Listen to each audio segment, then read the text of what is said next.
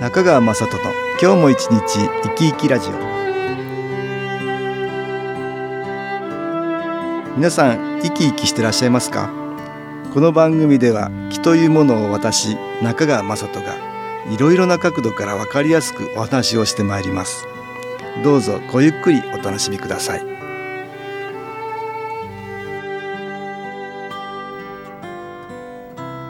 中川雅人の今日も一日生き生きラジオ。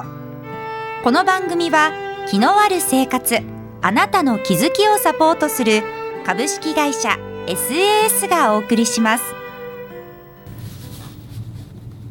おはようございます。株式会社 SAS の中川雅人です。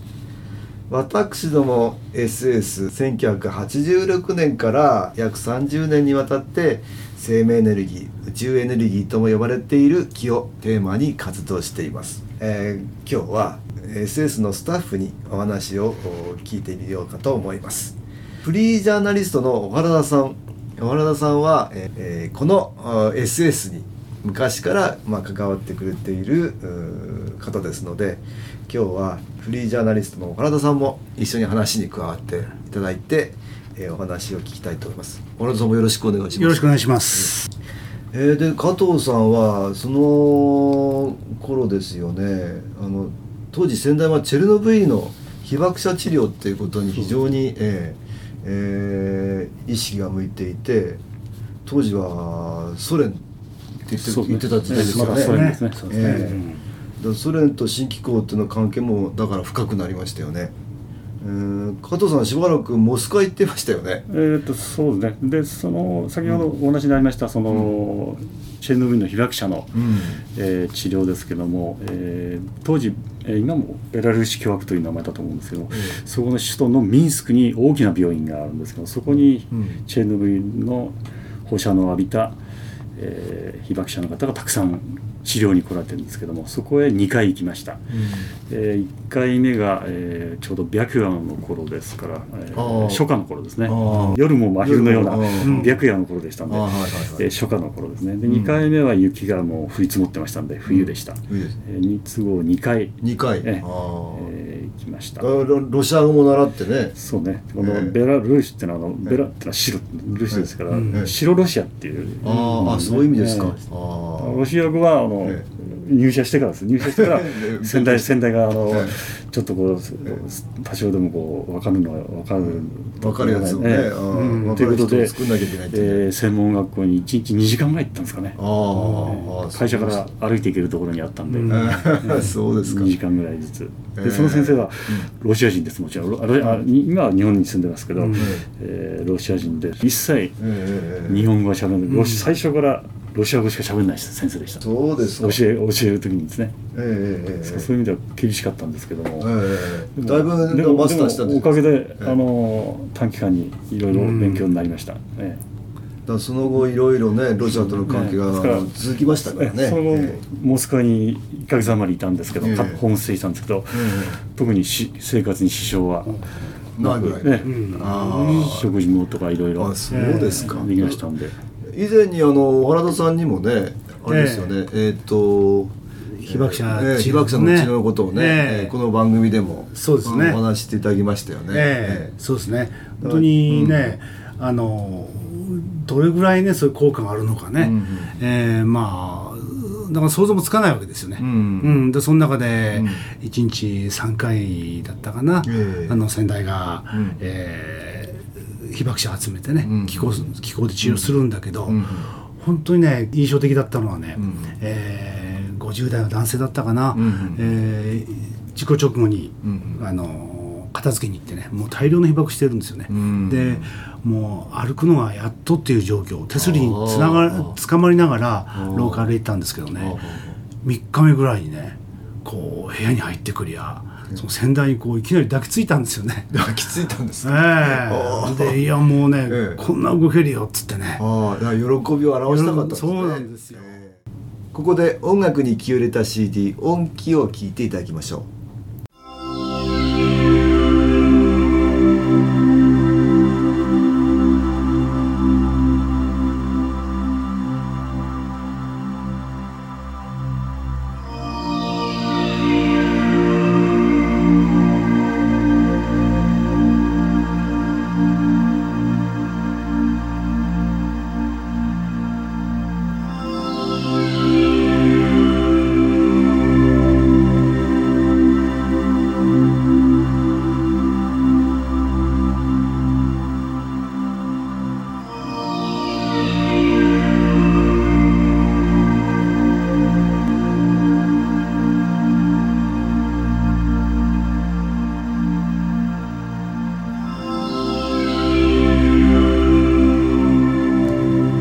本気を聞いていただきました。今日はフリージャーナリストの原田さんと SS の社員加藤さんに新機構の話をいろいろと聞いております。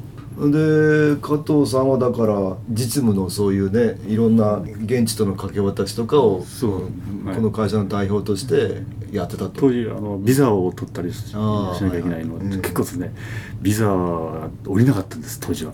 ソ連邦との関係でですね、そうですでよね。もたまたま外務省に、うんえーいう偉い方が、うん。の息子さんがこの寄稿を受けてたんで、あーその方の力があったと思いますね。あーあの比較的スムースにビザを取れたあの、ーえーなかなか普通はビザは取れない国でした当時は。あそうですか、社会主義の国っていうのはあれですね目に見えない世界ってちょっと受け入れてないんじゃないかなって感じがしますがね、だ当時はですね、ええ。あのいわゆる米ソの冷たい戦争冷戦時代ですね、うん。ですからアメリカに対抗するためにあのソ連では大学でうん。念力とか、念力。そういったいわゆる超能力の研究をすごいしてたんですよね、うん。あー。超能力で相手に勝つという 研究をした勝つらしいんです。研究を。ええ。あー。ですから気というのもまあ一種の超能力のような部類ですので大いに関心があったと思いますね。それで当時あのモスクワ工科大学へね、え呼ばれて、え仙台と行ってねそこではねいろんなその目に見えない世界の研究をしてる教授が、ええ。その研究成果をビデオでねええ。見せてくれたりビデオで、ええ。どんなどんなビデオでしたか？まさにね、ええ。あのまあ今加藤さん言われたけど念力のようなねものをね、うんえー扱う人をこうビデオで撮ってたりとか、ーえーそれから霊霊現象をね、お化けみたいなうんね、えーうん映してたりしてましたよね。あーえお化けですねなんか。ーそうお化けですよまさに、ええ。ええ。えーそうだからねあの先代の気候も随分受け入れられましたよね。ああそうですか、ええ。普通なんか唯物唯物論っていうか、うん。あああんまり宗教的なこととか、ね、うん、受け入れられないのかと思いましたらそうじゃないですね。もう意外でしたですね。ああ福島でもね原発事故があって、えー放射能被害は日本でも他人事じゃなくなりましたからね。実際にはチェルノブイリの被爆者に木っていうことをねやられた、まあ、先代の行政生きてきてるんじゃないかなと思うんですけども現場を見てきた加藤さんとしては新機構の可能性ってどうでしょううね。この放射能っていうのは、うん。いわゆるこう目に見えない体に良くないエネルギーですよね、えそれに対してこの新機構ってのは同じ、まあ、波動ですけども体を良くする波動ですよね、うん。ですから悪い波動を受けて悪くなった病気ですので、えー良い波動を入れれば良くなるという可能性は大きいと思うんですよね。えいい気を入れていくっていうね、うん。いい波動を入れていくと変わっていくっていうね、目に見えないもので病気になったんですので、はいはいはいはい、えー治すのもやっぱり目に見えない力で治すというのは可能性があるあそうでしょうね、あのいろんな良くない気の影響がねあってということでしょうかね。それでまあ免疫力もね落ちてしまったり、いろんなことがあると思いますからね。それちょっとこれは余談なんですけど私、あのうん。モスクワのホテルに、ええ。ーもうソ連の崩壊直前に泊まったんですけど当時崩壊直前ですから夜になると真っ暗なんです。うん。街灯もない状態ですから夜部屋の中とこれここれ以上暗くならないっていうぐらい真っ暗だったんです。ああ。でなぜかその時不思議なんですけど横になって手がふっと上がったんです。よあそしたらこれは最初で最後なんですけど、うん。オーラがはっきり見えたんですよ、ま真っ暗ですから。真っ暗ですから白手の手の周りに真っ白いのがはっきり見えたんですよ。あーそうですか。でその次にふっとなぜかうん。手が合わさったんですね合唱ですね、うん。そしたらそのオーラの大きさがブワッと何倍に大きくなったんですよ、ええあれって言ったんですよ、私もオーラ見たことなかったんで なんだろうこれはとでで手を離すとまた元通り小さくなるんですまた手を合わすとええ。またオーラがブワッと大きくなるんですよ。これあ合唱ってあうん。なんかいろんなことでどころで、うん。まあやりますよね合唱っていうのはね。合唱っていうのはこれなんかな、まああなんか宗教的なことは捉えええ捉える人多いけども、村上和夫さん流に言わせれば、なんかこう合唱するとうん。生命エネルギーが高まるような遺伝子にスイッチオンされるかな、あこれは私の 単なる考えですけどね。あそんなけこれはモスクワでの不思議な体験です、ええ。さえーオーラが見えた最初で最後の 体験です。あれから見たことないんで。ああそう。面白い体験してますね。ええこれはいろんな体験してますあのロシアのね。真っ暗なソ連邦崩壊直前の時代だからこそ体験したことかな。これはちょっと余談ですが。そんなこともありました、えーはい、まあその後先代は急逝されたりね、うん、えー、それでまあソ連の崩壊があったりしてちょっとロシアとの関係今そうですね、取れてないんですけどね、それちょっと残念なところではありますけどね。そうですね、その後ちょっとねどうなってるかっていうのを聞いてみたいですよね。そうですね、ちょっとそこは残念なんだけども、えー、まあいろんなことをまあ新機構もあの体験させていただいたっていうことだと思うんですよね。そういう可能性があるっていうことをね体験させていただいたっていうことだと思うので、ね、まああの社員のそういった体験がまた今後にも生きてくると思いますのでね、えー、まあ私も社員と、えー、スタッフのみんなと力を合わせてねよりこれからの新機構をね、えー、いろんな方に知っていただいてより、えー、いろんな利用の仕方をね、えー、していただきたいなと思っています。今日は加藤さんどうもありがとうございました。はい、どうもありがとうございました。ありがとうございました。ありがとうございました。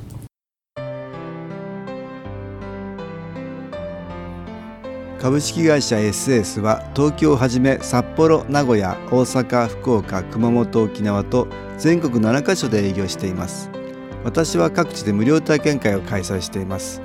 9月7日月曜日には東京池袋にある私どものセンターで開催します。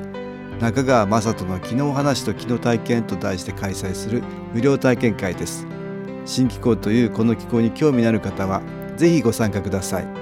ちょっと気候を体験してみたいという方体の調子が悪い方ストレスの多い方運が良くないという方気が出せるようになる研修講座に興味のある方自分自身の気を変えるといろいろなことが変わります。そのきっかけにしていただけると幸いです。9月7日月曜日午後1時から4時までです。住所は豊島区東池袋1-30-6池袋の東口豊島区役所のすぐそばにあります。電話は東京03-3980-8328 3980-8328です。また SS のウェブサイトでもご案内しております。お気軽にお問い合わせください。お待ちしております。